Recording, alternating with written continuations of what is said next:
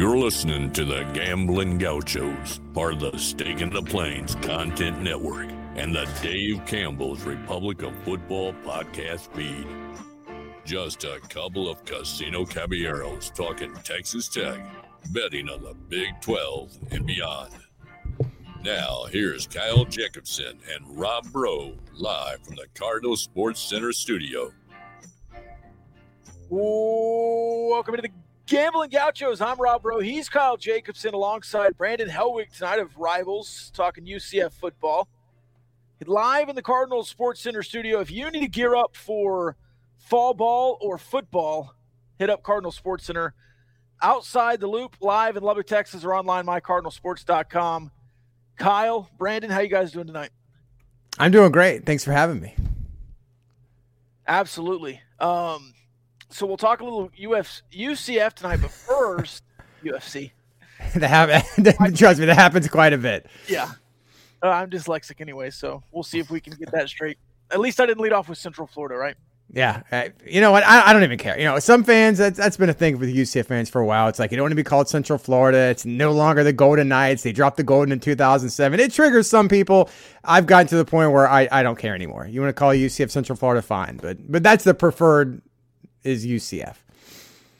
Uh, I did want to say first, just introduce who you are, because on your Twitter profile it said you've been covering the team since '99. So yeah, yeah, I've, I've been around a while. Um, I've been uh, I've been a publisher of UCFSports.com, which is part of Rivals uh, since 1999. Um, basically, when I was a senior in high school, so it's been a while, but I've been uh, covering the team since then. Um, you know, pretty much seen everything over the last, you know, probably going on what 25 years now. So I've kind of got a little bit of perspective of UCF's journey through the years. I mean, this is, you know, I know, you know, obviously this is a big Big 12 tour for you guys, and and this is just this is such an exciting moment, exciting time for UCF because this is a program where you know not many people can say they kind of can they were there for the evolution of you know how a program has grown. Like you know, Texas Tech has been you know Southwest. I mean, you guys before you were born, they were already playing at that top level. Um, you know, I didn't really. Fi- I mean, growing up, I you know I was aware of UCF. They were a one AA program, but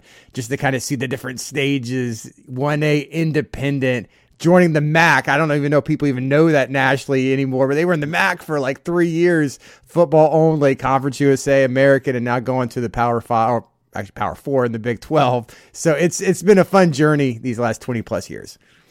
Yeah, you've got to be one of the only reporters in college football who has covered the team uh, like more time than the program existed before you started covering them.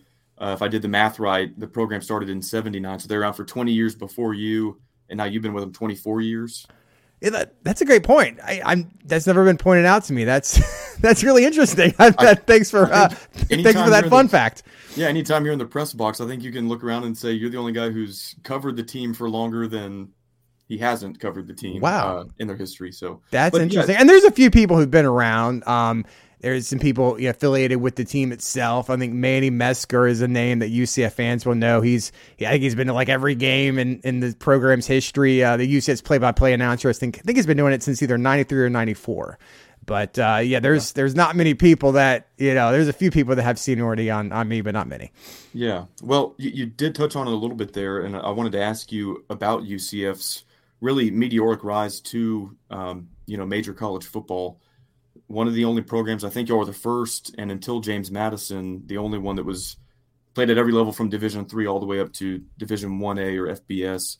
So you've obviously been around for a big chunk of that and alluded to it a little bit. But what does it mean to arrive in the Big Twelve after such a quick ascension through the ranks of the sport?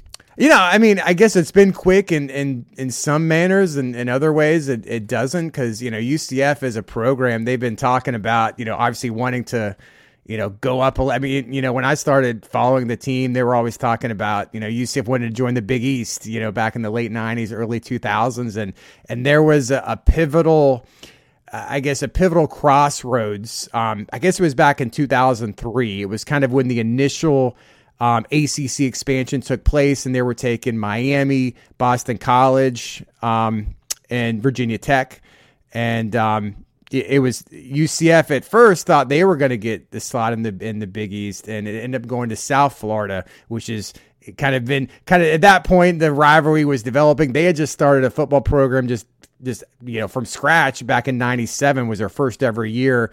And so it was kind of a competition. You know, Orlando and Tampa are only about an hour and a half apart on the interstate.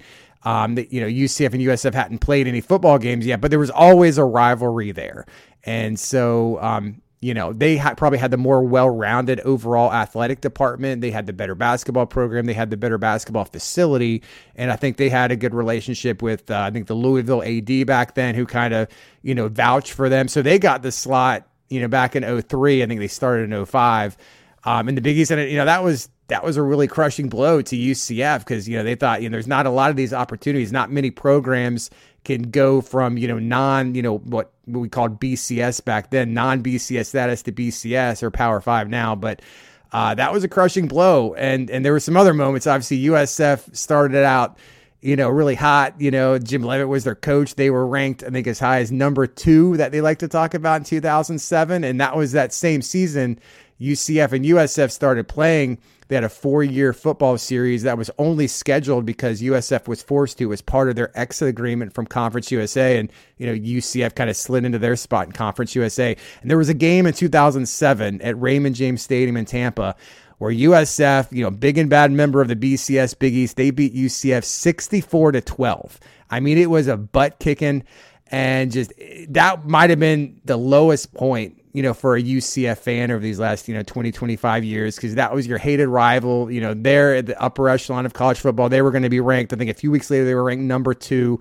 And, you know, UCF is kind of, you know, there, it was fun. There were some fun times, you know, Conference USA, some new venues, and just, you know, it was still fun, but, but it was really gut wrenching because you saw what, what they had become. But, you know, as, as the decade plus, moved along. USF floundered. They didn't take advantage of the opportunity they got.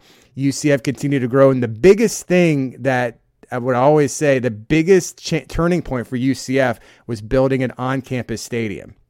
Because that was the thing where UCF and USF were, you know, s- similar in the early days, you know, of course, USF had a nicer stadium because that was where the Tampa Bay Bucks played, but UCF was playing, you know, near downtown in, in the Citrus Bowl, which, you know, they host, you know, the bowl games for years down here. And, you know, it's not a great venue. It's definitely not a great area. And but when you're not, it doesn't really matter if the stadium is nice or not. When you're not on campus, you don't, you know, you don't cultivate the fan base. You don't get the alumni back. The students that go there, they're not as invested. And so when UCF opened, they actually opened up with Texas in 2007, and it being a really, really close game before UCF barely lost to the end.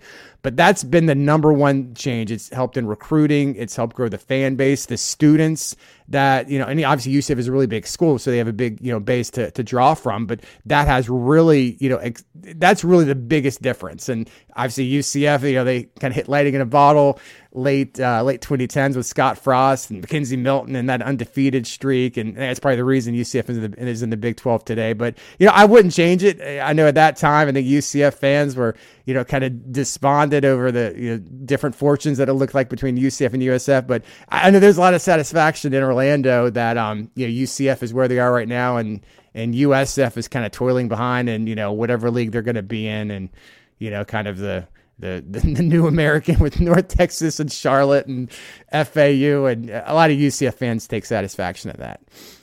So, in this transition, uh, how important is it to have a guy like Gus Malzahn at the helm? I mean, it's it's great because you know that's someone who's you know he's been at the highest level of college football, coaching the SEC. You know, been to a national championship, won one when he was a coordinator, and I think the, the biggest the biggest thing with him is just the recruiting standpoint. I, I think for years UCF, you know, where they're located in the middle of the state in Florida. I mean, you know, they've recruited. I mean, UCF has been a successful program. Like, don't get me wrong. Like, you know, they've they've won conference championships. They were doing well, but I think there was always a sense that you know, and, and maybe it was just you know the non BCS, the non Power Five status, kind of you know was you know kind of working against them. But I always felt UCF could recruit better than they had, um, especially if you look at the coach before Gus Malzahn, which was Josh Heupel. He was a terrible recruiter. The staff was a terrible recruiting staff. I, I know he's doing well at, at, Tennessee now, but Tennessee recruits itself. Now they have NIL money, so I mean, good luck to him. I liked him; he was fine, but but he just couldn't recruit. Like the recruiting class, I think the year before Gus Malzahn came, it, it was you know COVID and you know, you, could, you know, obviously it was all on Zoom, and you know, it was, it, of course, it was, it was terrible. It was a terrible time to be recruiting, but that was a train wreck recruiting class for UCF. They, they just couldn't recruit anybody. They're recruiting random players from Germany. I mean, just I, I know there's been some German players that, but they they were just, you know, it, it was just a mess. And that's the one thing, even before UCF knew they were going to the Big 12. Gus Malzahn came and overhauled the recruiting. He knows how to recruit. I mean, he's actually got a good personality. He knows how to, you know, talk to kids and talk to their parents. I don't think Heupel knew how to do that as well.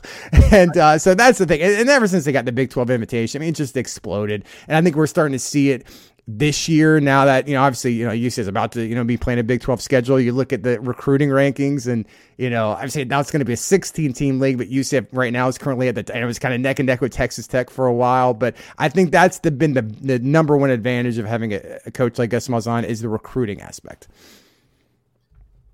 Well, you guys are making a, a, ton of noise in recruiting for 2024 and beyond. I, you know, depending which service you look at, I think you'll have nine four stars and maybe more on the way. Who knows? And so, yeah, UCF is getting a lot of attention, and I'm a I'm buying stock in this that y'all could be one of the top three programs in the new Big 12. Um, you know, kind of unique with that Florida recruiting advantage. I know West Virginia recruits Florida a lot, but it's not their backyard the same way it is for y'all. And with Malzahn, when he's got a good quarterback and an athletic quarterback, to me, there's not a more fun offense to watch. And I'm fascinated by John Rhys Plumlee. You can see in my screen name here, I'm a JRP believer. I, like um, I think people know he's a running quarterback, but I think his overall athleticism is still a little bit undersold. I'm going to read you some career stats that I dug up earlier this offseason 3,500 uh, career passing yards and 19 touchdowns, 2,000 yards rushing, 23 touchdowns, 26 catches, 296 yards, and he batted 286, uh, slugged 384 with a or 384 on base percentage, slugged 505, scored 43 runs, 10 homers, 32 RBIs, and 18 stolen bases on the baseball diamond. Like he's got to be the only guy in the NCAA, much less Division One, with that kind of portfolio. So tell us about your quarterback I know there's kind of high expectations for him going into this season, and maybe what Big 12 fans can expect from John Rhys Plumlee this season. I mean, I think we're really hoping. And I know we talk about John Rhys Plumlee like he's this experienced quarterback, and he's been, you know, obviously it's going to be his final year of eligibility. He's been playing college football since 2019, but he's not. I this is good. You know, I always talk about freshman to sophomore year, whatever. You make the biggest jump, but this is really this past season was his first year as a full time starting quarterback, and so you know before he got to UCF, you know he, he transferred from Ole Miss. He started his career there as, as a as a quarterback. They had the coaching change. Um, was it like Matt uh, Matt Luke to to Lane Kiffin, and you know he didn't fit what you know Lane Kiffin wanted to do, and they had Matt Corral anyway. The only think the only reason he played that first year is because Matt Corral got hurt. But you know Matt Corral was going to be their quarterback for the next couple years, and, and John Rhys actually moved to wide receiver, so he wasn't even playing. His, the year before he got to UCF, he wasn't even really playing quarterback. Um, so you know he comes in last year. It was kind of a you know, it was an interesting quarterback battle because there was an incumbent returning starter um, well, I you say returning. Sorry, he, he had started because Dillon Gabriel, who is now the starting quarterback at Oklahoma, he got hurt, and so there was a, a freshman Mikey Keene eventually took over, and he had led UCF to a victory against Florida in the Gasparilla Bowl, which was a, a huge deal. I mean, UCF obviously had never beaten Florida before that, didn't have you know very many matchups in the past, so that was a, that was a huge moment, you know, coming off that season. So a lot of people were rooting for him to get win the starting job. You know, players on the team were, you know, they were rooting for Mikey Keene. That was the guy they knew. He was that was the guy that was part of the team. And you know, Gus brought in John Rhys, Plumlee. You know, it was one of those deals where you know they didn't bring it. They didn't bring in the transfer to have him you know, not win the job. It was one of those things that probably was a tighter battle than I think the coaches were hoping. Um, so when John Rhys was named the starting quarterback, I think there were some players on the team and there's some people that thought it should have gone the other direction. So it was kind of a, a rocky start in a way. Even you know people in even that you know people didn't. I'm telling you now, but that wasn't you know public. You know that was more of a behind the scenes deal. So, and he was kind of learning. I mean, he was learning a lot of stuff about playing quarterback that he had never really done it before. He had never really been a full time starter. So, you know, to kind of, you know, not get too long winded, a lot of people are excited. At least, at least the buzz right now. There's UCF has a new offensive coordinator and quarterback coach, Darin Hinshaw. That's one thing Gus did this past offseason. He kind of, you know, he's always been his own offensive coordinator. Um, he's always called plays. He's kind of, you know, passed the baton a little bit to, to Henshaw to take that over. And we're hearing a lot of buzz about the improvement. You know, we'll see it. I haven't seen any practices. UCF is, you know, everything's always closed. You can never see anything. But there's a lot of buzz that he's going to take that next step. And I know he's an athletic quarterback. He can run. Um, you know, but he he's got to stay healthy. And that's one thing that you know, he was a little bit injury prone last year because, you know, he was taking on defenders and he didn't have to. Like in, the Cincinnati game, you know, he's trying to, you know, get a first down, get one more yard, and he's putting his head, you know, he's getting nailed in the head. He got a concussion. And so he had to leave that game. He had a hamstring issue. There was a game at FAU. I don't know if you ever seen some highlights. He was jumping over a guy and did some crazy flip into the end zone. I mean, it worked out. I mean, he could have literally laid it on his head and been seriously injured. So there's some things they're trying to dial back with him, not to, you know, I know he wants to sell out for the team and do whatever it takes, but he's got to stay healthy. And there's a lot of weapons. UCF has, you know, running back depth, maybe like they've never had before in their history. There's wide receiver talent. And so he just got to get the ball out to where it needs to go. But long story short, people are very excited to see the improvement. And that's basically UCF is going to go as, as much as John Rhys improves. And but there is a lot of excitement about him being year two uh, starting quarterback. You alluded to it there at the end. Talk about that running back depth and the wide receivers he's going to be throwing to. Yeah, uh, and this is probably you know it is it should be the the deepest UCF has ever been at running back. Uh, they've got a lot of different types of running backs in their arsenal. RJ Harvey will probably end up being the number one guy. Uh, he was a former quarterback in high school, a transfer from Virginia. He's been here a few years now. He had a really good season last year. He's come, he was coming off a, a knee injury, an ACL, and you know he, he, didn't he didn't miss a beat. They've got you know Johnny Richardson is the guy who's been around. He's always a threat to take it to the house. And a guy that you know, there's a guy named Demarkcus Bowman.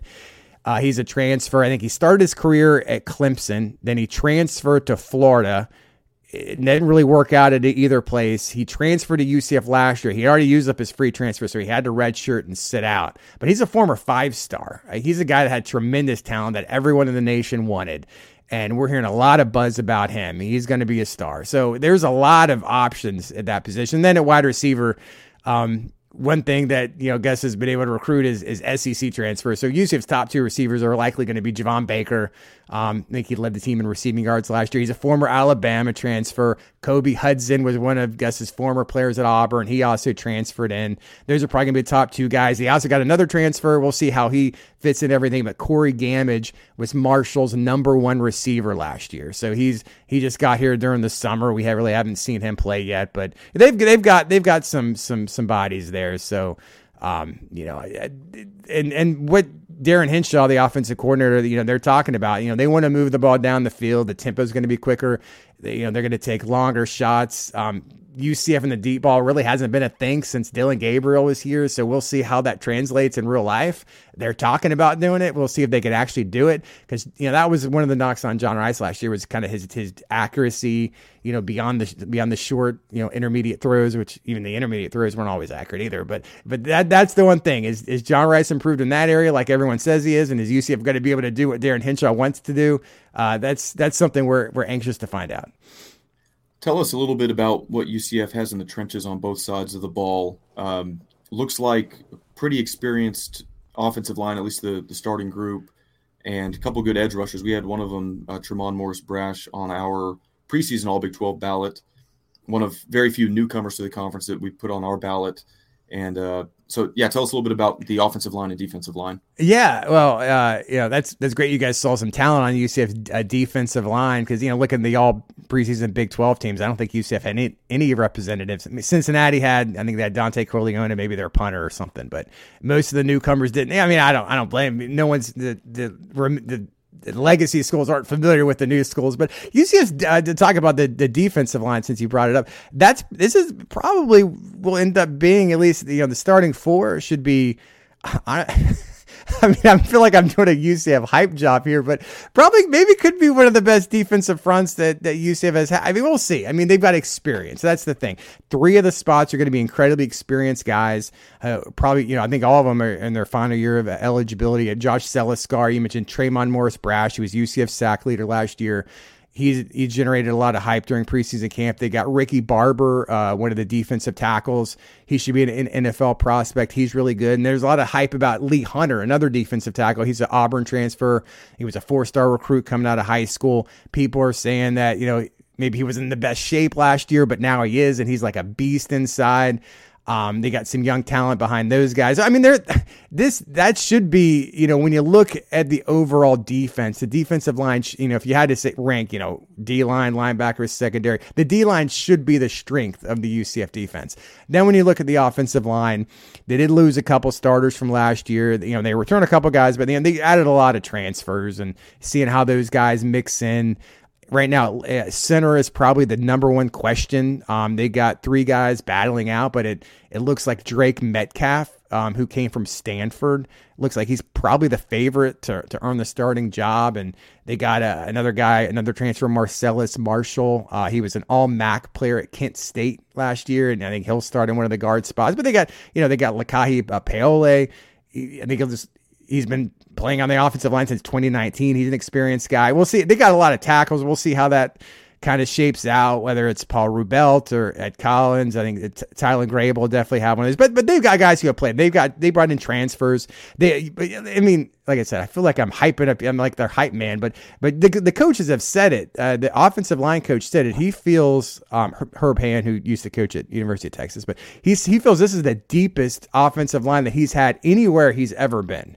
That you know usually he's a guy and maybe every offensive line coach is different. He's always been whoever my five guys are, we're going to play them the entire game. I mean, unless they're injured, you know, we're going to, that's our five. Now he's, you know, I don't know. I, I think maybe with transfer portal and, and all that stuff, maybe you got to change your philosophy because other guys got to play sometimes to feel like they're playing a role on this team. Otherwise they'll get upset and transfer. But, but he's been saying that he's, you know, he has no problem with rolling two different lines. Like make a wholesale change. You know, here's your first five. And then later in the game, we're going to put in a second five. He thinks the depth is that good. You know, well, is that just coach speak? I don't know, but there's a lot of optimism on on on both both sides of the ball this year.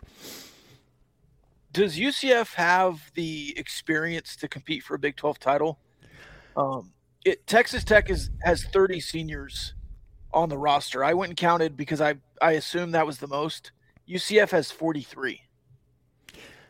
You know, I'm going to say it's it's just it's so hard to make that proclamation just because you know UCF's not been in the Big Twelve. They haven't you know competed at the Power Five level. Now I I you know all these names of these players that I'm I'm talking about. I you know they're Power Five quality players. Okay, you know how that translates. You know that's obviously you know we're all waiting to see. Um, you know, I've heard other people, you know, Phil Steele, I've heard interviews he's done that, you know, I know obviously Texas Tech is kind of the, the, the sexy name to be the sleeper. Everyone's hyping up Texas, obviously, but I know Texas Tech, you know, is kind of that popular, you know, sleeper team, maybe how TCU was last year, you know, but I, I, see, I mean, at least amongst the four new newcomers, you know, UCF, Cincinnati, BYU, and Houston, UCF is best positioned to have the what am I trying to say here? They're they're best best positioned to make a run at the Big Twelve championship. I don't think the other three teams are really ready to do so. Um, you know, and, and we'll, we'll, we'll see. I mean, UCF's schedule. They don't play Texas. They don't play TCU.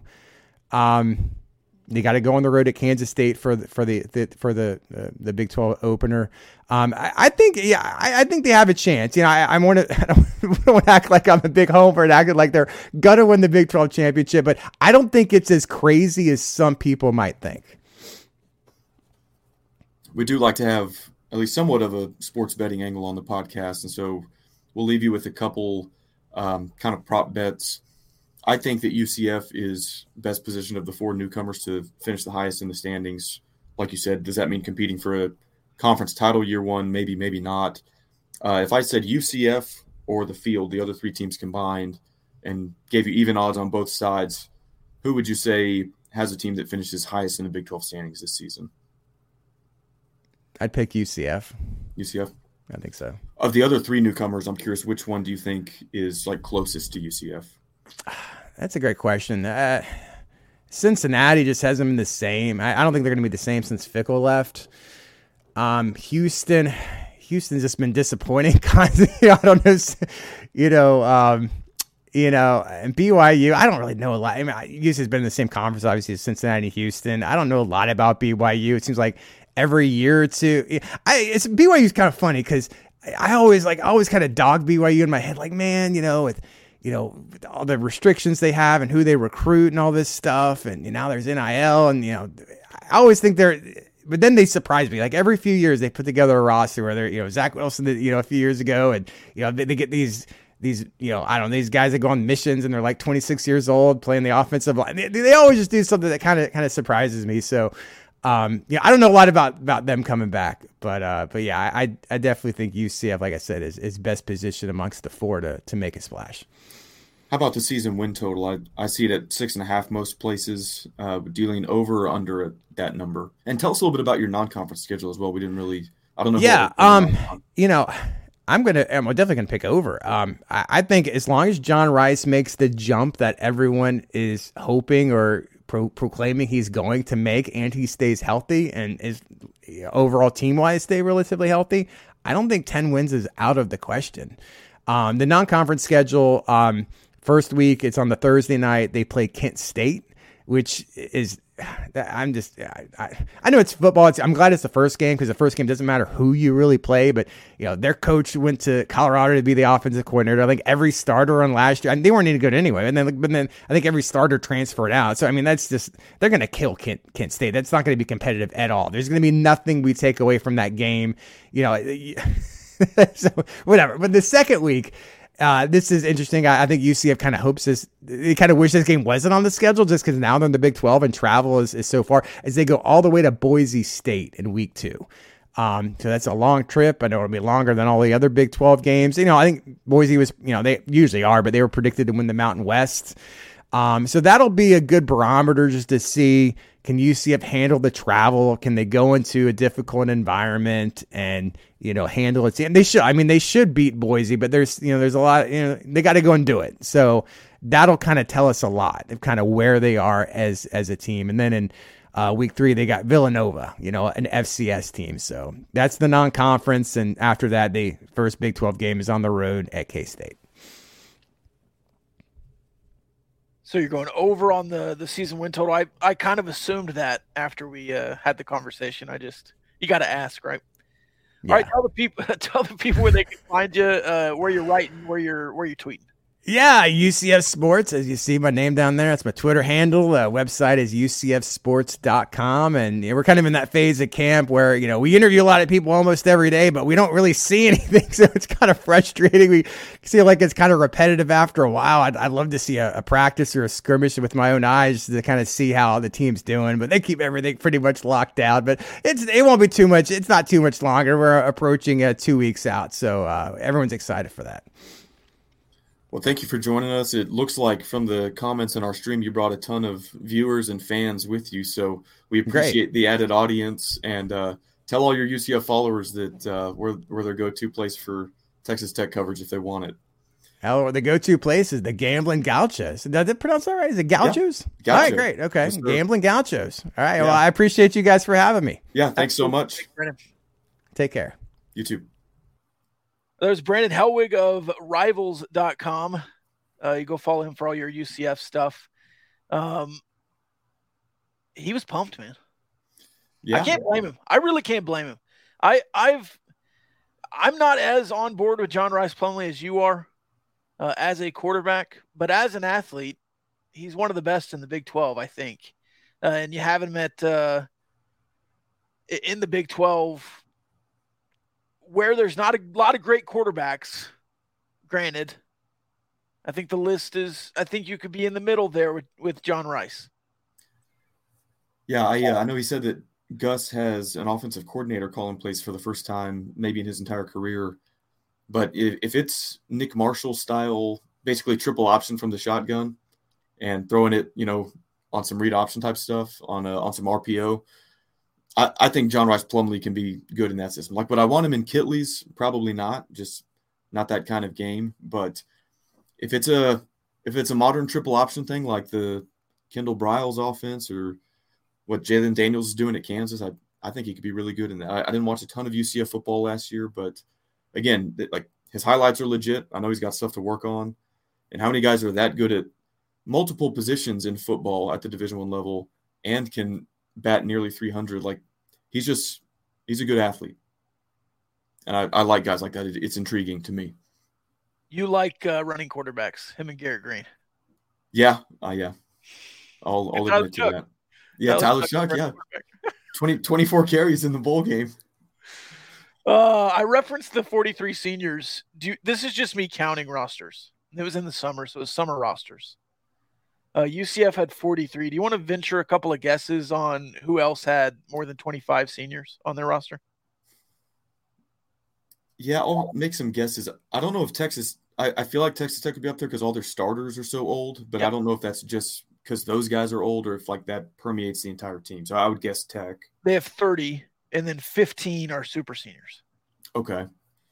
Um, They're the um, only ones that really listed super senior. Most every other roster just says senior. Okay. Who else is old? Um, I kind of lean toward like programs that have had a little bit more coaching continuity. So like, but I don't know. Some of them have had portal issues. Is is BYU pretty old? BYU has 18. Okay. So that, don't fuck it up. Says of the 43 seniors, only five start. That's what that's what I was wondering. That's hmm. why I asked the question. Who are the other teams that have a bunch of seniors? Uh, Oklahoma has 28. Oklahoma State has 28 now. A bunch of those might be transfers in on their last two Raws. Yeah. Uh, Baylor has eight seniors. Interesting. I'm selling Baylor, I think, a little bit this year. I know it's an odd year and it's Baylor, but yeah, and and so, something's got to give because we're going to go on a Baylor podcast tomorrow and they apparently, for the life of them, like cannot figure out why anybody is hyped about Texas Tech. And I was listening to their season preview, and I'll, I mean, I'll tell this to their face on the podcast, but they'll like go through the games like, yeah, that's a win. Like we're to dominate that game for 60 minutes. Like very confident. Like they've got a five and one, six and zero oh start. They're doing their second half of the season preview later, but they they're looking at the schedule like, oh yeah, Baylor easy, you know. And I don't know. I think that they, I think Baylor is going to be competitive, but I think a lot of their games are like 50 50 type games. And those guys are confident in Baylor. They're not confident in Tech. So we'll see if we can come to some sort of mutual understanding tomorrow. But uh, yeah, Baylor, I feel like was primed. They had a lot of sixth year seniors last year and fifth year seniors when they won the Big 12.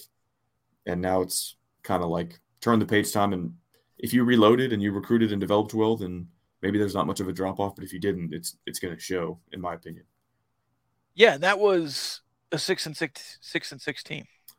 Six and seven, actually. Yeah, they lost oh. to Air Force in their arch rivals stadium yeah. in the bowl game. I so. did. I didn't forget. I just was giving them the benefit of the doubt there. I'm not.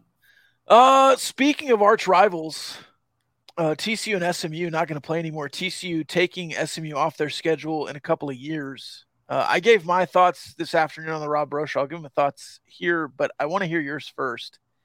Um, is this the death of regional college football? Is it the death nail of realignment, or is it just TCU taking off a game that's not been competitive in 20 years?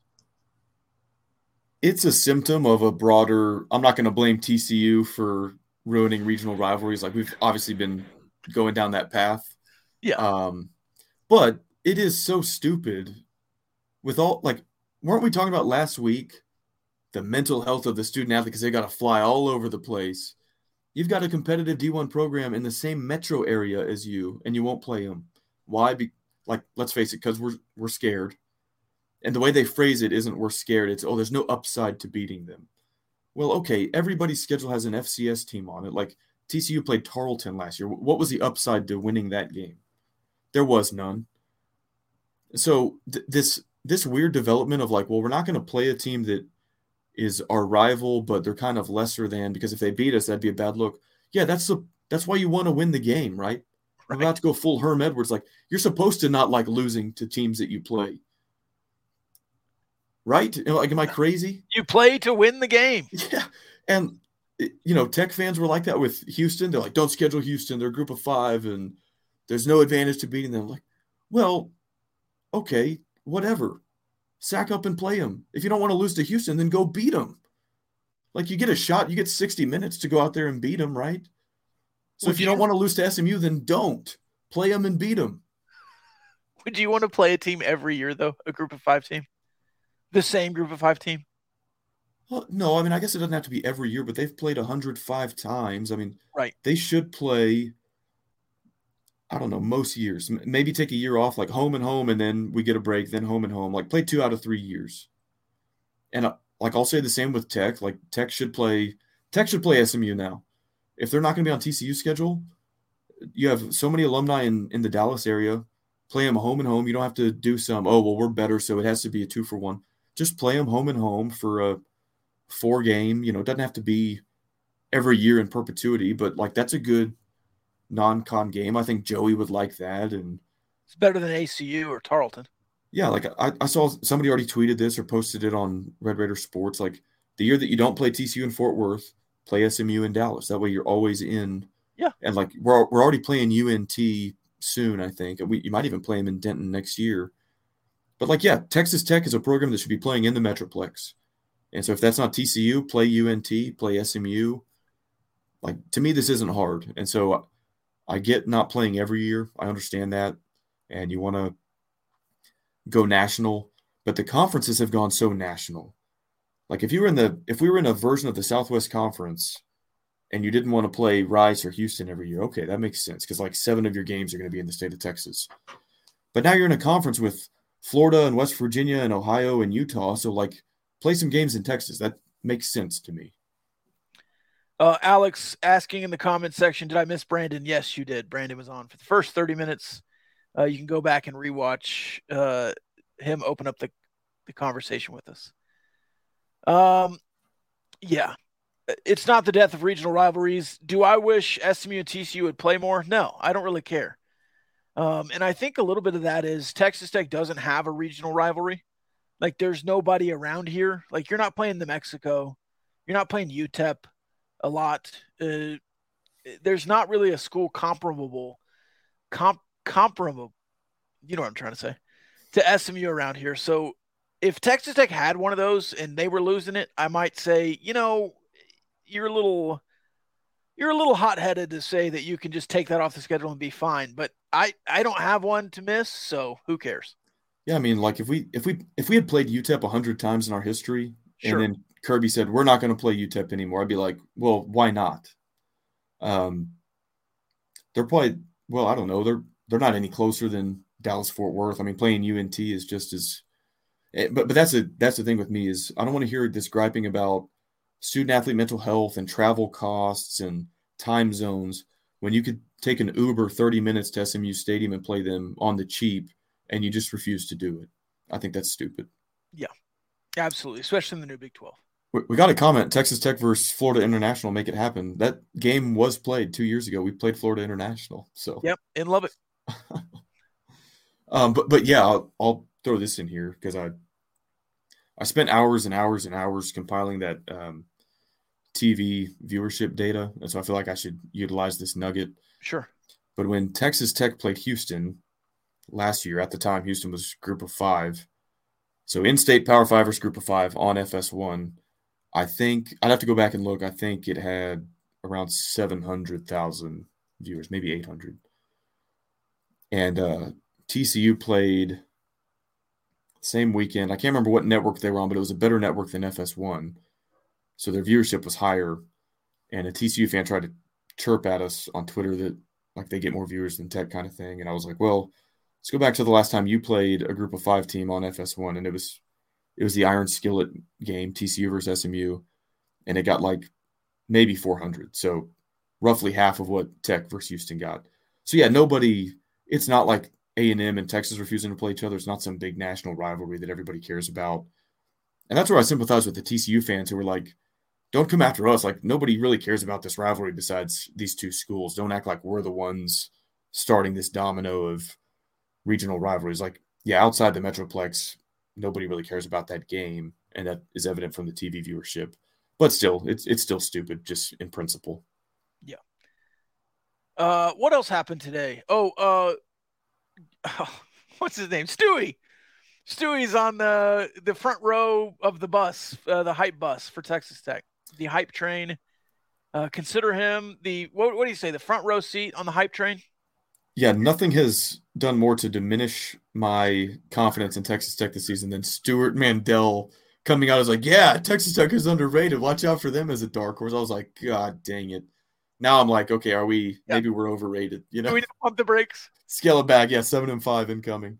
Uh, one of the first comments we got tonight is Texas Tech the most under, uh, the most overrated, underrated team in the country. Asking for a friend. So we're having the exact same offseason as Kansas State last year. It yeah. starts in like May or June, like, hey, this team might be a dark horse. And then by August, when you're everybody's dark horse, you're not a dark horse, you're just a perceived contender. And so at this point, no, we're not going to sneak up on anybody. And so I, I don't know if that means we're overrated, but no, we're we're past the dark horse phase. If you're everybody's dark horse, then you're not a dark horse. Yeah, if national guys like uh, Brett McMurphy and Shehan Jeyarajah have you in there top 25, you're getting buzz somewhere. Even though Shehan said today that he was maybe overrating people and he was going to start looking through the people he might have overrated and looked at Texas Tech. But we can all agree on something that's not overrated. We can. Go ahead and tell them about it. That would be our friends over at Regino Barbecue, cooking up the best barbecue in West Texas. UCF fans, if you're still with us, come to Lubbock, Texas. We will treat you right for the weekend in November. Now, is there Disney World? No, but there's Joyland. Is it open? No. Does that stop people from going? No. But our amusement parks may pale in comparison to Orlando, but our barbecue is uh, something special. So come on out to Lubbock when you're here. You know what? I'm going to put the offer out. If any UCF fans listening to this are coming in November, I will pay for their Regino barbecue if they want to make the trek out to Olton with us. Open five days a week now. Regino Market open seven days a week. ReginoBBQ.com. Order ahead to make sure that your food is there when you arrive. Because the gospel has been spread, the word is out, the lines are long, and you do not want to miss out on your ribs, brisket, jalapeno poppers, whatever it is. Regino Barbecue. Give them a follow on social as well.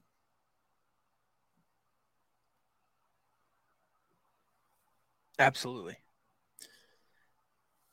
Don't fuck it up, says he's coming. Okay. Mark it down. Tad says, Will you pay for him too? Yeah. Yes. Is Tad a UCF fan now? Yeah. He's also a picador. Yeah, I know. He's right. not Luke's father. Not Luke's father. No. I am your father, but not really. Star Wars reference. What else you got tonight, Kyle? You want to talk about some freaks?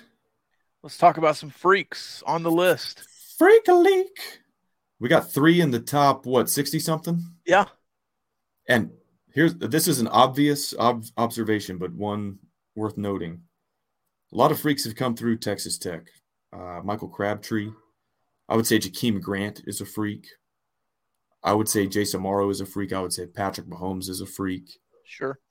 And when people like the athletic, or maybe the average reader of the athletic thinks of Texas Tech, they think of those guys. They think of 6,000 yards passing. What they're not thinking about are two defensive linemen and a defensive back. I love that. Our freaks aren't some speedy wide receiver or some quarterback who can throw it 85 yards. It's two defensive linemen and a defensive back. So that was what jumped out at me initially. It was like, okay, one, I'm glad we got some freaks, and two, it's kind of cool that they're on the defensive side of the ball. Yeah, all three of them on the defensive side. Three defensive freaks. When's the last time Texas Tech, you could say, had three freaks and they were all defensive? There might have been a decade, Rob, where like on the all decade team, I might have been like, okay, we've got three freaks on the defensive side. Because even your good players that have come through here, Kerry Hyder, I wouldn't say he's a freak. He's a good defensive lineman, but there was nothing that was like, oh, his wingspan is freaky or his bench right. press is freaky. And now we're now we're just like just getting started. All three of these guys are portal guys that these dudes brought in. Imagine after we stack these high school classes with 20 dudes in them, and Blanchard's just recruiting freak after freak after freak. It's going to be freaky up in here in Lubbock. The freaks come out at night. Well, they're not all transfer guys. Jaylon Hutchings has been here since day one. But the ones who made the list were Steve Linton, Myles Cole, and Tyler Owens, right? I believe Jaylon Hutchings was one of them. Oh, was I wrong? I don't know. I I skimmed. I should have uh, read a little bit more diligently. Apparently, I believe Jaylon Hutchings was one of the freaks because he can squat 600 pounds and ran for 18 miles an hour, okay. and uh, was a former running back in high school. So there's one, and then Steve Linton, I believe, was the other. Okay. Well, Myles Cole is also a freak, and he was snubbed from that list. So we should have four freaks on the defensive side of the ball. It was Tyler Owens, Myles Cole, and Jaylon Hutchings. Okay, so Steve Linton, different tidbit. He was not on the athletics freak list, but he was. There was a blurb about him that resurfaced today, actually from a July ESPN article. They said that certain scouts right now have him in the top 100, so basically like third or fourth round draft pick. And just last episode, I was saying, oh, if he gets 10 sacks this year, he might ascend to the third or fourth round. Apparently, he's already viewed that way in some circles. And if he has a double digit sack, all conference type season, they're talking first round for Steve Linton. Yeah. This isn't me. This isn't some doofus. These are like Big 12 region scouts that ESPN is talking to. People who kind of know how to project to the next level. And, you know, mock drafts are not super credible all the time. But again, the fact that he's getting this sort of buzz outside of the four walls of the Texas Tech football facility is, is crazy. And so if you have three freaks and a dude that is right now sitting at third or fourth round who could work his way into the first round, all on the defensive side of the ball, sign me up. Yeah, Hutchings squatted 700, benched 500, and ran 18 miles an hour. And what do you think the odds are that he squatted 700 and wanted to do more? And they were like, no, like, we're not letting you put 750 on your back. That's the PR man. You got it. So who knows what he can actually squat? I, I bet it's it's insane to say it's probably more than 700. Uh, it could be. And, and 18, then, uh, 18 miles an hour is like moving. That's like Señor Sack, you know, chasing down the running backs in his old highlight tapes. That's that's crazy. Yeah, that's getting sideline to sideline. At at nearly 300 pounds, 300 pounds. Yeah, that's moving. Well, he's he's got to be so tough to play against. Cause he's he's what five eleven. Yeah, and he's just right under like the offensive lineman's shoulder pads. As soon as the ball snapped, that kind of strength, that kind of speed is just. I'm excited, man. I what we got 17 days. When he's flashed, he's flashed the last couple of years. If he can put together a full season of production, it's just going to be crazy. He has a bunch of plays too that like it may not end in a sack or a tackle for loss, but the quarterback is running for his life. Yeah. And like he'll check it down. So like the offense gets three yards and you don't think, oh, that's some huge negative play. But who knows? Like without seeing the all 22, there might have been some guy open 20 yards downfield that the quarterback wanted to hit and Jaylon Hutchings ruins the play for him. So he's he's just always there. And I, have never been so excited to watch so many Texas Tech defensive players. But um, Tyler Owens, and uh, Myles Cole really flashed in that bowl game. Um, I think Myles Cole was a little bit overshadowed by Tyree Wilson pre-injury, and I think Tyler Owens also maybe battled some injuries and was kind of playing behind Reggie Pearson, who's no longer here. So, man, I, I hope we get twelve. Do what? He's no longer with us. Well, yeah, it's off to a better place. Yeah. Um, I'm excited to see these guys. I hope they're all stay healthy because it, it's just been so long since you had that kind of freakish athleticism on the defensive side of the ball. And it's cool to see it recognized at somewhere like the athletic. If you don't know, Reggie Pearson didn't die. He's just at Oklahoma. Oh, yeah. Don't want to let that linger. He's just in the portal. That's all. Just in the portal. He's gonna he's gonna be included in a lot of highlight plays this season. For both just, teams. Just like he was last yeah, for both teams. For both teams. That's true. And uh, we appreciate all the comments we're getting tonight. Yeah. Hey, I I'm not trying to be contrarian, but yeah, UCF and their fans kind of came into the Big 12 guns blazing, and I don't think they made the best first impression with some fan bases. I think they've got a lot of haters and a lot of schools preying on their downfall. I I can't help but like them. I, I like their fans. I like Gus Malzahn. I like John Rhys Plumlee. I like the bounce house. And so I feel like while everybody's hating on UCF, I'm obviously, besides Texas Tech, they're going to be one of those teams that I'm quietly like if they're playing some random non-con game or they're playing, I don't know, Cincinnati or somebody like certainly Houston in the space race. I'm I don't know. I'm starting to endear myself to UCF. I think. Fair enough. I can't tell you not to. I can't be a hater. Everybody else is, but I, I just can't do it. I can't get there. You know what else I've been endearing myself to? What is that, Rob? The Reckham Outdoors Instagram page. They've got you the love. I can't stop looking at it. I love these fish, man. Uh, I wish I could go out there. He says, uh, Captain Preston Long says it's all West Texas, but if you're going to be at the coast of West Texas, at legendary Baffin Bay, check him out. Red Raider owned. Reckham Outdoors with Captain Preston Long. He'll get you hooked up. They uh, wade fish, which means you're out in the water, standing in the bay, uh, trying to catch some fish, and they catch some big ones. You can find them reckhamoutdoors.com or Reckham Outdoors on Instagram. One of my favorite follows for sure. I worry about you sometimes. I, I, just think about you, and I'm like, he's probably just looking at fish on Instagram. You know, it's like that meme where the the wife's like, he's probably thinking about other girls. Yeah, Rob's just looking at fish on Instagram. just looking at fish on Instagram. Specifically, Reckham Outdoors fish. Yeah. All right, uh, it's kind of a dead week this week in between getting to football.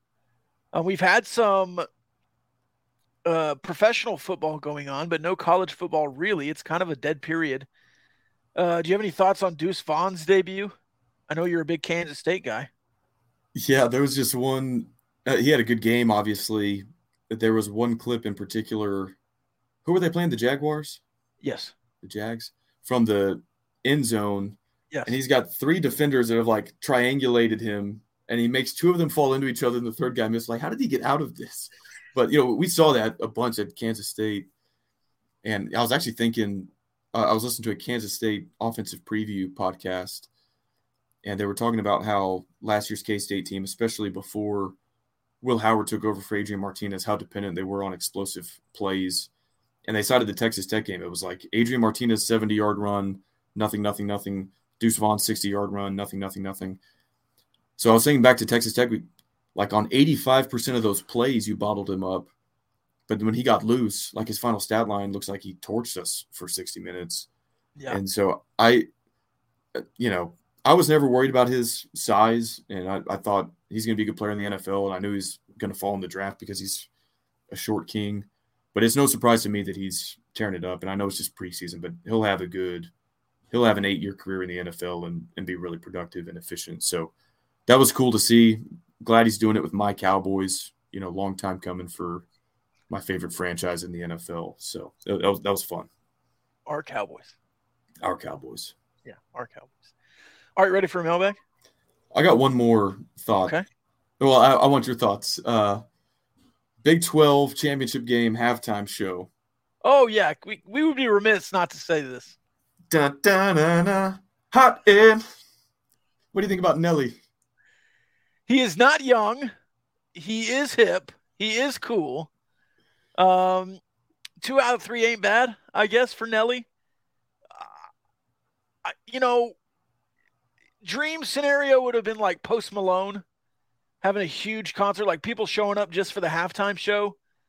Nelly is not going to sell any tickets. I would assume. Nelly is not going to uh, break the bank for Brett Yormark. It's going to be a cheap option, I'm sure. Post Malone probably too expensive for the conference right now, but I'm not mad at it. I'm not mad at Nelly. Doesn't Post Malone's dad work for Jerry World? Like, isn't he head of concessions at that stadium or something like that? I don't know.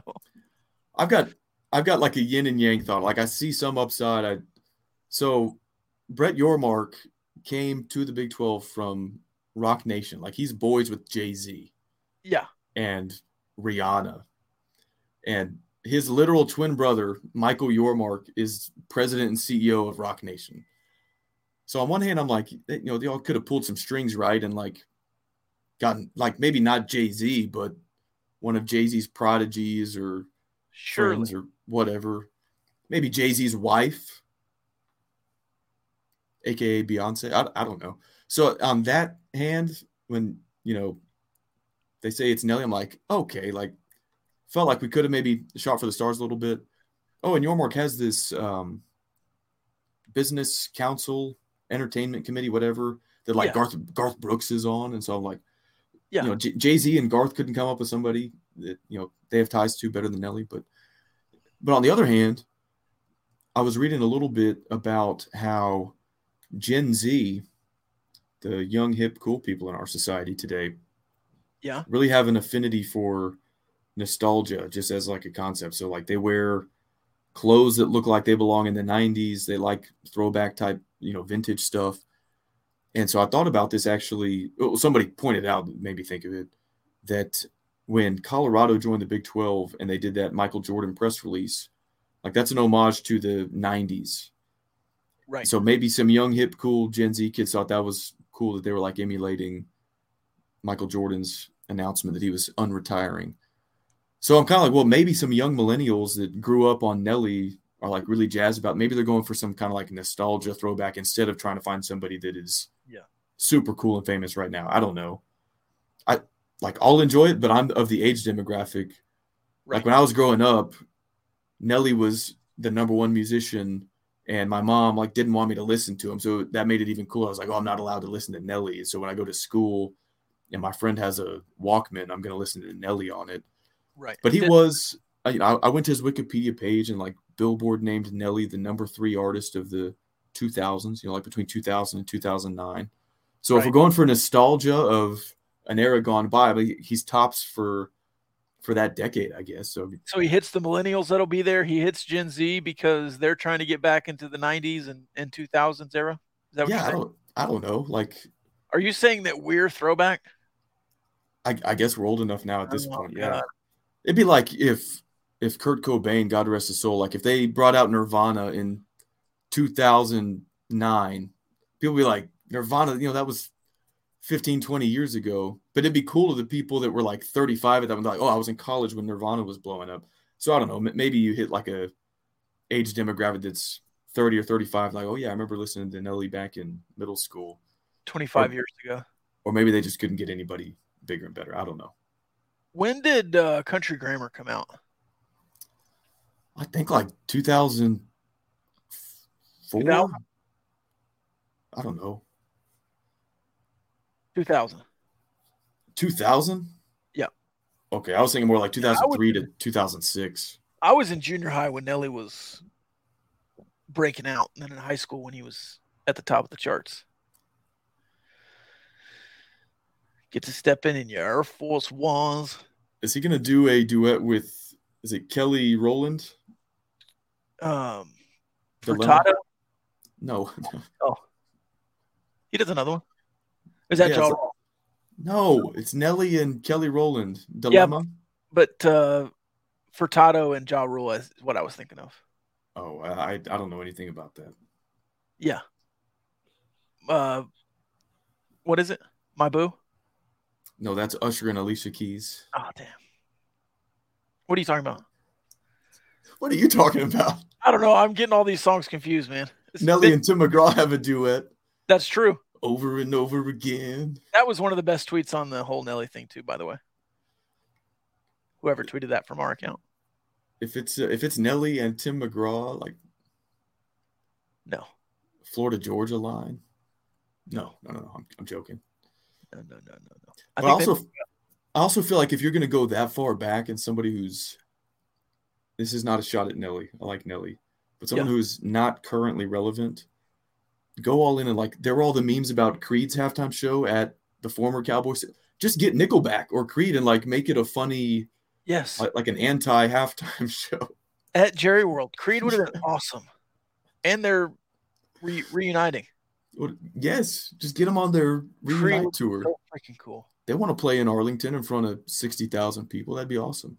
With the people flying around on silk. Yes. I would go to a Big 12.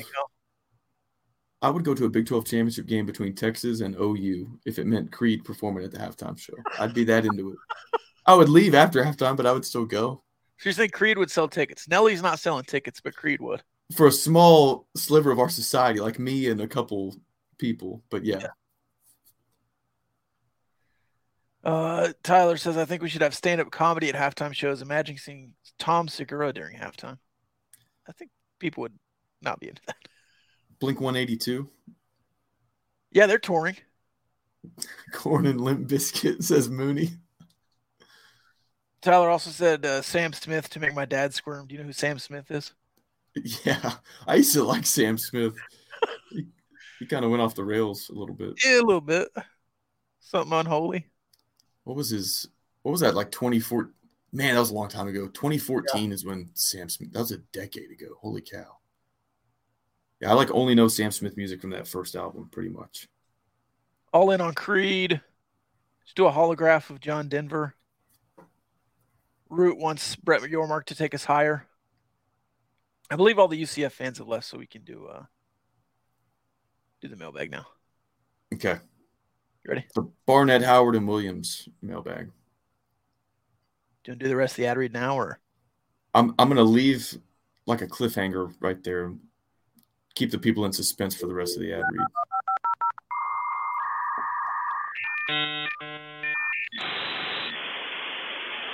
You've got mail. Mail time. Mail time. Mail time. The mail's here. I found these in my mailbag. Well, it's time to reach into the old mailbag here. Enjoy reading the fan mail. Don't read it all at once. Any mail for me? You don't have a tic tac, do you? Did I get any mail? No. Why not, honey? Uh, first question from Big Hen. So, how's Kansas State looking, Kyle? Kansas State, I, I what? I added Kyle to the end.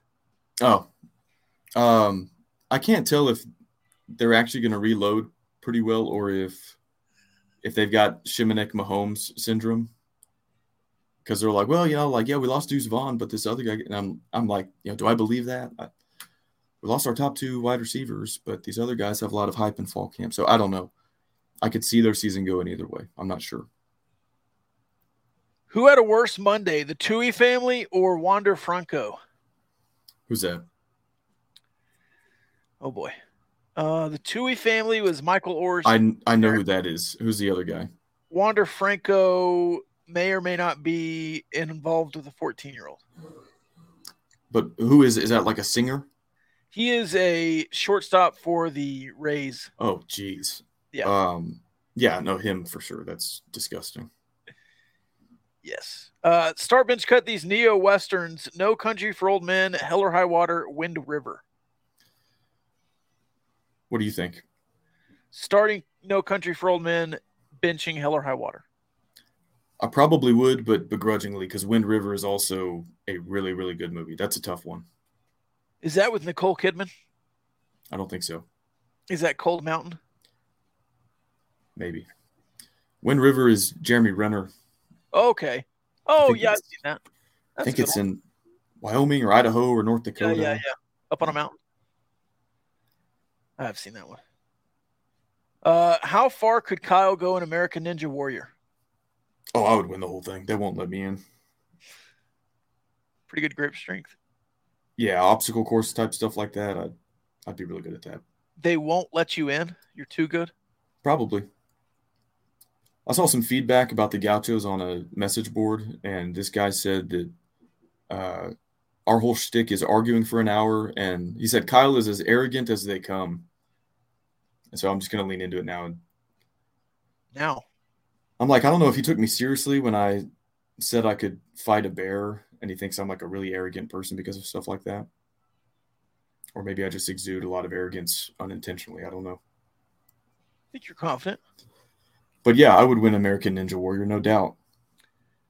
Uh, if you were in charge of the new NCAA football game, what features, animations are you adding to the crowds and fans in the game? This could also include having cameramen, water girls, and cheerleaders getting trucked. What about, think, what about the swag surf? I don't think I really care that much about those elements of the video game. I'm more interested in like, can you make the playoff expandable? What can you do with conferences? Can you make the conferences go beyond 16 teams? Because you can't right now. Right. I mean, they're gonna have to because the Big Ten is gonna have 18 right. teams. Right. Um, I would. This would be fun. Like, whatever program you're at, they have resources based on their TV media deal. And as you go in dynasty mode and it's 2046 or whatever, you have to like go renegotiate a media deal and like your school will make a different amount of money based on that'd be funny. Yeah, an AD mode. I'm probably not going to enjoy that game if it's realistic because if I am in dynasty mode and I have like 14 guys hit the portal, I'm going to be like, okay, this Yeah, I would be so mad. like it's one thing if you're getting paid five million to manage a roster like this, but I'm just wasting my Saturday doing it. So But if you could pull in, and if you have to recruit transfers, that's a whole nother thing.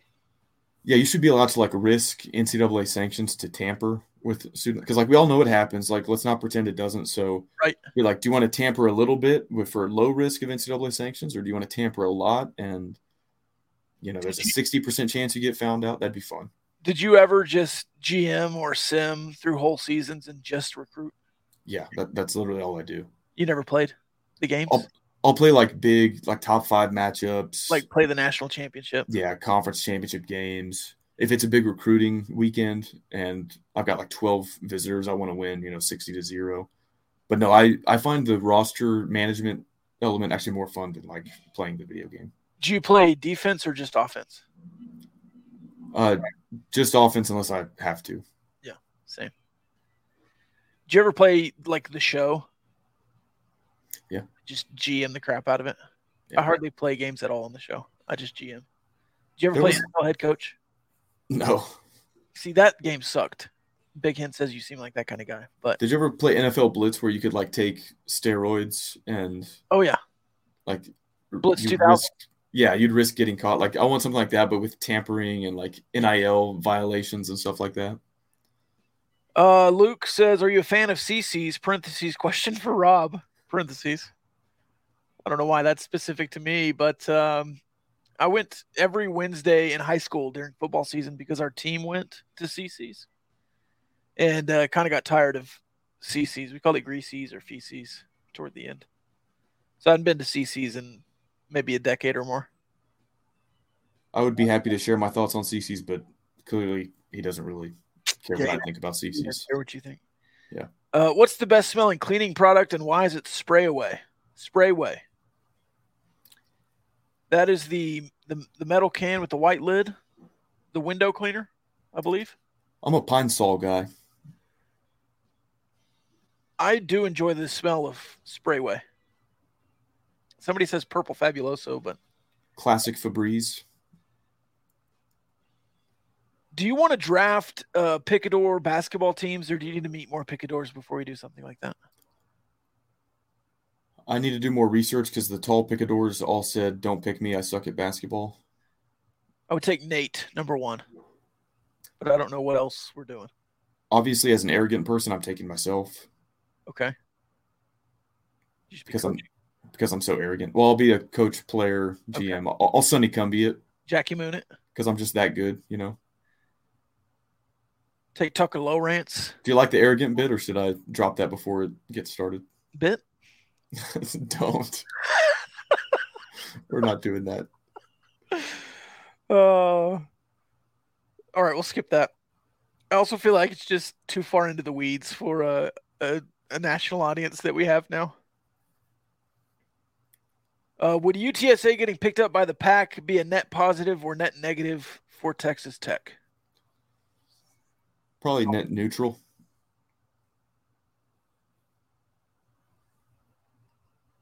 Yeah, I don't think that matters at all.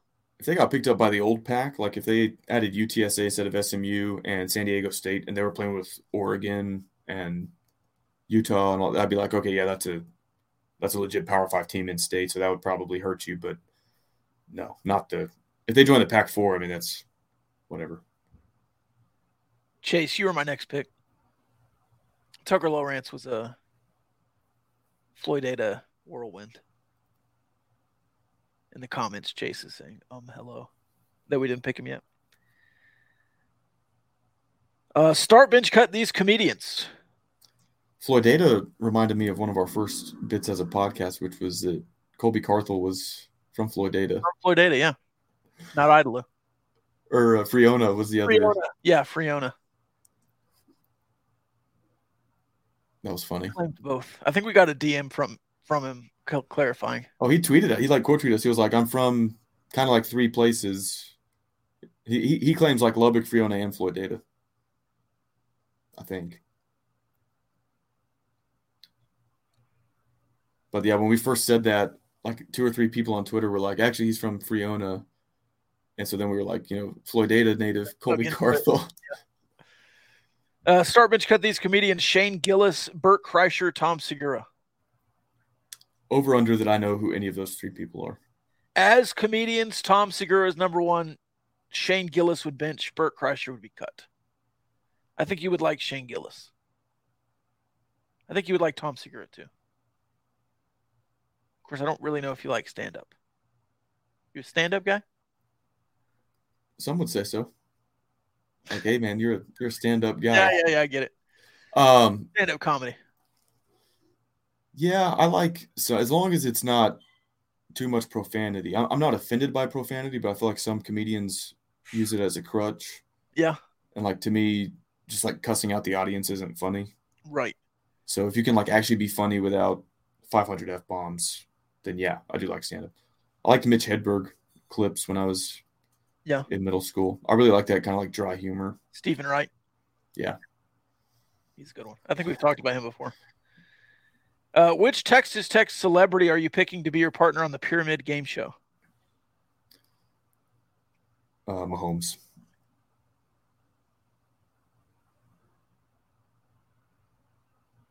Mahomes. Yeah. Sorry, I was reading a comment. I don't think. I don't think.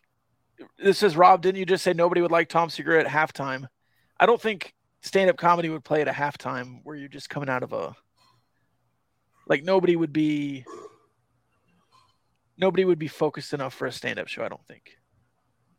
Kyle would like Sam Morril. Yes, I believe he would. He's he's very dry. Not in the same way as the one-liner jokes, though. He's a he's a misdirectionist.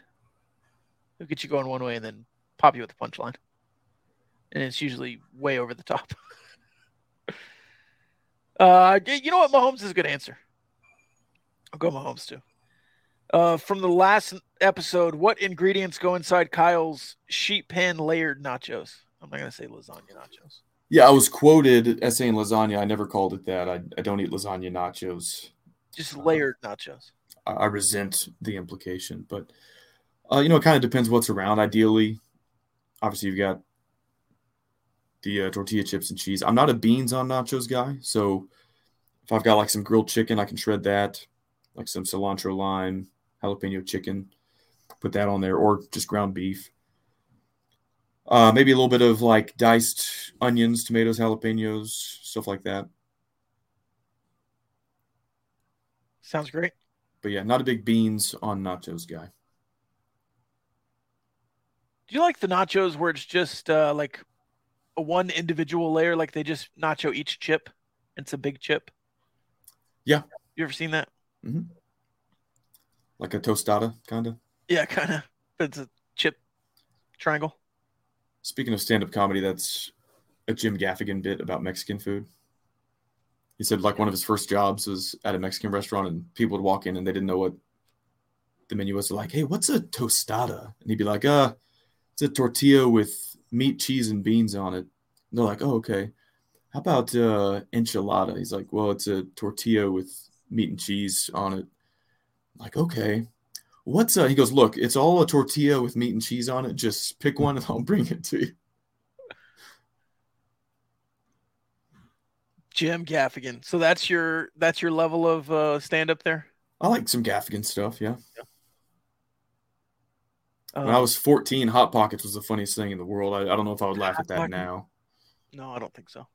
What what I do like that Gaffigan does, I think is hilarious, is when he tells a joke that he knows is offensive to some people in the audience, and then he mimics the response of that person. So, like the hop, I especially like this one as a NASCAR fan, but in the hot pockets stand up routine, he's like, you know, you hillbilly, enjoy the next NASCAR event. He waits for like the applause to die down, and he's like, Hey, I like NASCAR. He's a jerk. Start bench process cut, Texas toast, cinnamon toast, French toast, and days old meal prepped toast. God dang it. We're never getting away from the meal prep. Oh, I'm starting days old meal prepped toast. That is just if you're not in the Discord, that has been a, a hot topic since our last episode. Meal prepped toast. Hot topic. Uh benching is it cinnamon toast? Cinnamon toast, French toast, Texas toast. Benching cinnamon toast, processing Texas toast, cutting French toast. Cutting French toast. Yeah, it's it's when done right, it's good, but it's not done right often enough. It's also the third best out of the waffle pancake genre. Agreed. I would cut it in that as well. Big Hen is vindicated from a comment uh, I just got texted to me. Uh, this question is probably mostly for Rob since he tends to see more movies. See, this is what you do, Kyle. You act like you don't watch movies or you don't know pop culture, and then and then I have to answer these questions here. I don't act like anything. I I tell people when I haven't seen a movie. This is absolutely for you though, by the way, because you you worked at a movie theater. People forget. People forget. What's the greatest movie theater experience you've had in terms of maybe a scene or in a specific movie that got you hyped, wholly engaged? I watched Avatar probably a full year after it had come out, but it was still in theaters because they kept it in there forever. So I went and watched that, and I was like one of six people in the theater, but I was very invested in Avatar. I love that movie in the theater. It was really cool in the theater. We, went, you know, it was IMAX, six people in there, so nobody's bothering you, nobody's eating pickles beside you. Fully invested. I screamed it worked when Jake Sully uh, got on the big tree, was uh, turned into a blue guy. Probably Avatar or Interstellar. Or um what's the one with Leonardo DiCaprio where the the top doesn't fall at the end? Inception. Inception. That was a good one. Or does it fall at the end? That's the question. Do you have a favorite movie in a theater? Not specifically, but I do remember um, I was probably 17 when the True Grit remake came out and had never seen a Western before. I had like, um, wow, in my mind, I'm like, oh, Westerns were filmed in the 50s with like crappy. I was like, I don't want to watch that. Like, doesn't look real. It's corny acting. But my mom was like, no, this is a classic movie. We should go watch. So I actually went and saw True Grit with my mom. Got free tickets because I worked at the movie theater. And of course, the technology in a modern production is way better, but there's a cool scene there. I can't really spoil a movie that's 50 years old, but Yeah, uh, kind of toward the end, you know, it's Marshall Cogburn versus the bad guys. And I think it's like one on three, one on four. And, uh, yeah, they're like standing off across the field from each other on horseback. And he basically says, like, I aim to kill you in one minute, or you can turn yourself over. What'll it be? And uh, bad guy says, I call that bold talk for a one eyed fat man because he's got an eye patch. And uh, so they horses race off toward each other. He puts the reins in his mouth and he's like dual wielding his pistols and hitting these guys on the run. Almost gets them all. Uh, he shoots, he kills two of them, shoots one of them, but he survives and he like walks up and he says, you know, Rooster, I am shot to pieces. I guess neither one of us is making it to that judge. And then from like hundreds of yards away, uh, what is LaBoeuf's gun called? He Oh, so, the something carbine he calls it. yeah. Uh, and he he hits the bad guy from hundreds of yards away and saves Rooster Cogburn's life. So anyway, that scene like in the remake is is really cool. Fill your hand. And uh and now I love westerns. I was like, okay, this is this is cool. And so I last summer, I guess, really started. I was like, I just need to like watch all of these, and so I just looked up Clint Eastwood movies from oldest to newest and watched every single one that was of the Western genre. And need to watch more still, but that's probably my favorite genre of movie now. Have you seen some John Wayne movies now too? No, not yet. Have you watched the old True Grit? Yeah, yeah, I saw that one, but right. um, yeah, you need to watch The Searchers and Liberty. Well, I, I, saw so many old Eastwood ones that I was like, I James should watch. Stewart. So watch some of these neo westerns now too. So like I saw Old Country or No Country for Old Men for the first time a couple weeks ago. Saw Hell or High Water when it first came out, but I need to watch some of those as well that are more like '90s and more modern. Young Guns. You've seen Young Guns. Uh, let's see. How many pairs of Air Force Ones have you owned? None. One. I had a pair of all white Air Force Ones my senior of high school. All white. All white. Yeah, that's that's classic. High tops. Give me two per. What's your favorite? I need two per. So I mm-hmm. can get to stop it in my Air Force Ones. Sorry, what were you trying to ask me? What's your favorite Nelly song? Man, you've put me in quite the dilemma. It's getting hot in here as I try to ponder that question. Am I grilling you with these questions? Oh, nice. He had one that I liked in high school. I don't know if it was called Warrior or Warriors, but that was my high school mascot, the Warriors. And so we liked that one It's kind of a anthem for us. Um, Pimp Juice. Pimp Juice. She only want me for my pimp juice. Think I got a little loose. Um, Tail Feather. No, that's not a very good song. What? What's my favorite Nelly song? What's the one Just a Dream. It's only just a dream. No, That's a pretty good one. He had, he like he evolved a lot. He was like just a straight up rapper, and then he was doing yeah. duets with Tim McGraw and yeah. Anyway, I don't know. Grills is probably my favorite Nelly song. Paul Wall featured. Big Twelve legend Paul Wall. Like a disco ball. Uh, should Big Hen sell his pre-toasted bread in stores? If so, what would his company name be?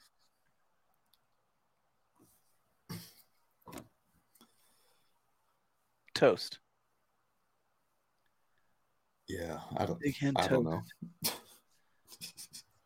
um, what is your beige flag? What does that mean? That's the next question. Does Kyle know what a beige flag is? It's in between a red flag and a green flag. Are you familiar with those? Yeah. In dating? Yeah. A red flag and a green flag. Well, there's a beige flag now that you have some pause on. Dude, these kids today are so stupid. Like, what is a beige flag? Yeah. Like, I noticed something about this other person that isn't like necessarily positive or negative. Yeah, like a, like if they're focused on astronomy a lot, like, you don't oh, have to label every kind of observation. Yeah. Like, oh, he likes dogs, beige flag. That's are you kidding me? I realize I sound like an old man, but a little bit. Uh, do you think the ASU president Michael Crow has an incredibly smooth brain? I'm going to rattle off these questions. Has he ever streamed anything in his entire life? Does he still have a flip phone? Is he aware that YouTube or ESPN Plus exists and that people have been able to replay whole sporting events for the last 15 years plus? Did you see his comments today? Yeah. I I can attest some of the smartest people I know are university professors, but those same people are also really dumb in other ways. Like you might be able to I had a professor that had like literally written textbooks on all sorts of but I don't know, like wouldn't trust him to cross the street. It's like, how can you be this smart but this dumb at the same time? Well, did you see also that the Pac-12 some math professor at one of their schools was like, "Oh no, you guys are worth 50 million," and they just like all went with it. Yeah. And that's why they didn't take the 30 million dollar. Yeah, some math, some math professor. I bet it was him. But Michael Crow went to a math professor and they were like, "No, it's 50 million." They didn't specify what uh, Pac-12 school it was, did they? No. Uh, who has the best food? 34th Street, 50th Street, or 19th Street? This is in Lubbock. My oh. gut says 34th. Yeah. Your gut is right. It's 34th. Picantes. No free ads. We don't need to list them all. Lots of great Mexican food on 34th Street, though. If your business wants to sponsor the Gauchos, strike while the iron is hot. Football season is the time to get in. Let us know. And, and we'll, we'll give accept, you some not free ads. We'll accept more than two sponsors. If you know, you know. Uh, Rob, would you dog sit your friends' dogs at your place? Um, no, they can stay where they are. That's a base flag. I have I have dog sit lots of friends, and I've never needed to bring them to my apartment. Yeah, big time base flag. Is it? I dog sitted your dogs. I didn't bring Apparently. them to my house. Yeah, I know. I I wouldn't have wanted you to. It's just like a lot of extra work. Uh, if all the picadors got a goldfish at the same time, whose would die first? Uh, Mr. Root's cats would eat the goldfish.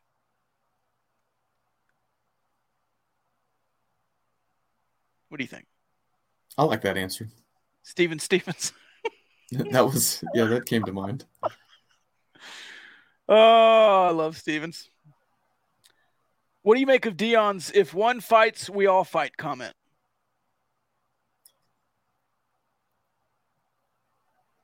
Um, I think I understand where he's coming from, but I think that's pretty stupid in practice because it's just the opposite of what every other coach teaches. Like, you're not supposed to re- to retaliate. You're not supposed to be selfish and get a 15 yard penalty for your team. So if you're coaching your guys, like, hey, if one dude s- swings after the play, like everybody better get off the sideline and go start a brawl. Like, okay, that's a good way to like maybe have to forfeit a game that you could have otherwise won. Suspended. Yeah. So I, again, I get the concept. Like if one of your teammates needs your assistance, like we better all go help. But I don't know about starting fights. I wonder if it was in a larger context because you know you just get the the smaller context. I wonder if it's like uh you know if one of your teammates is tired, we're all tired. If one of your teammates is injured, we're all injured. That kind of speech, you know, they give that a lot. They just got stuck on the fighting bit for a long time and they put it out. And that's what happens when everything you say in a practice gets put out in social media. There is a such thing as too much. Start bench process cut post grunge bands Foo Fighters, Creed, Seether, Bush. Can I guess yours? Sure. You're starting Creed. You're cutting Foo Fighters. Uh, flip of the coin, benching Bush, processing Seether. I would process Foo Fighters, bench Bush, and I'm cutting Seether. Seether. Yeah, I've never heard of that. Never heard of Seether? Mm-mm. You know, now that I said that, I probably couldn't tell you. Uh, oh, they sing that song with Evanescence.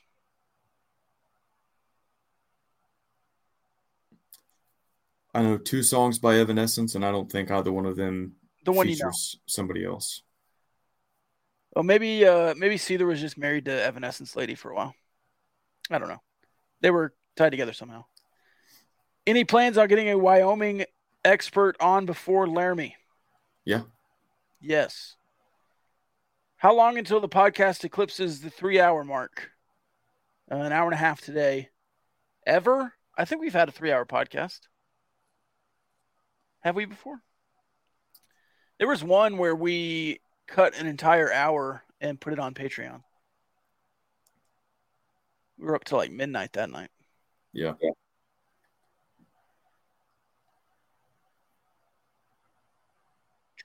The baseball preview from February was close with Keith. Keith's long winded. Shots fired. Oft referenced Keith Patrick to the podcast. Uh, Ross says Seether is the most spare of those. Cut him. That's all I got, Kyle. You got some final thoughts? I see you pulling them up there. Yeah, let's see what we got. All right. There are no shortcuts to any place worth going.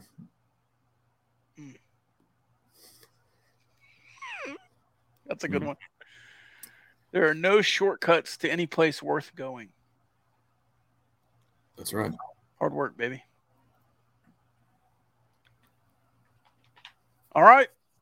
That's all I got. Same. Love y'all.